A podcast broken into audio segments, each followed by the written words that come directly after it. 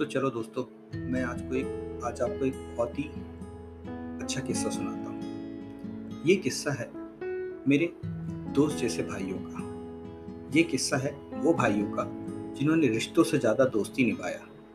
वो भाइयों का जिन्होंने दोस्ती का मतलब सिखाया। बताने के लिए तो एक किस्सा है पतंगों का। पतंगे जो हवाओं में लहराती हैं। पतंगे जो आसमानों में सबसे दूर जाती हैं।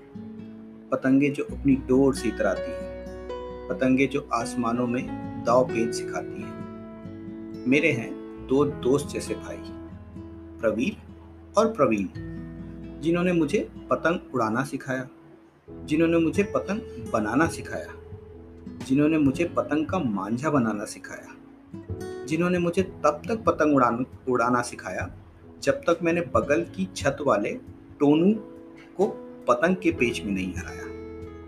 हाथों में, हाथों की उंगलियों में टेप लगाए, गर्दन में दर्द होने पर मालिश लगाया, धूप में काले होने पर माँ की डांट से बचाया, धूप में नींबू की शिकंजी का मज़ा दिलाया। जिन्होंने मुझे तब तक पतंग उड़ाना उड़ाना सिखाया, जब तक मैंने बगल की छत वाले टोनू को पतंग की पेच में नहीं हराया।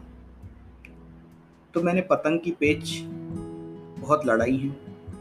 और साथ में दोस्तों जैसे भाइयों के साथ वो गर्मियों की छुट्टियाँ भी मनाई हैं। तो अगर आपके पास भी ऐसे भाई जैसे दोस्त हैं या मस्तानी पतंगों की कहानियाँ तो दिल से दिल तक कुछ आशीष की बातों को आगे बढ़ाते हैं, किससे कहानी और यादें शेयर करते हैं। दिल से दिल तक कुछ आशीष, किस्से कहानी और कुछ यादें।